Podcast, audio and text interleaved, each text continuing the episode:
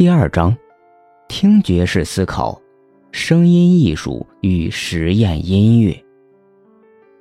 我们都很熟悉下面这个希腊神话：少年纳西索斯深深迷恋于自己的美貌。一天，他在河边欣赏水中自己的倒影时，投入河中丧生。不久，在他停留过的河岸边就开出了水仙花。据说，水仙花常开于河边，就是为了便于在河水中照出自己的影子。但是少被人提起的是，与纳西索斯相关的另一位神话人物——少女埃科。埃科深爱着纳西索斯，但这位少年却只爱自己，对埃科毫不理睬。一次。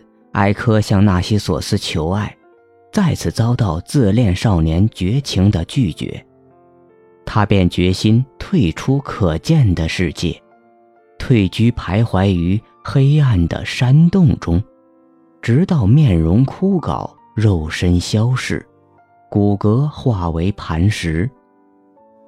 在古希腊时期，声音就被理解为非物质，并脱离于视觉世界。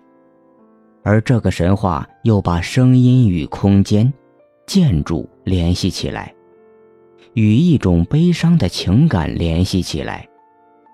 在中国，同样有“余音绕梁，高山流水”的典故，点出声音与建筑、空间和情感的紧密关系。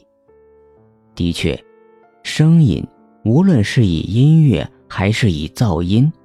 或者超越听觉的形式存在，都有一种微妙而强大的力量作用于感官和思想。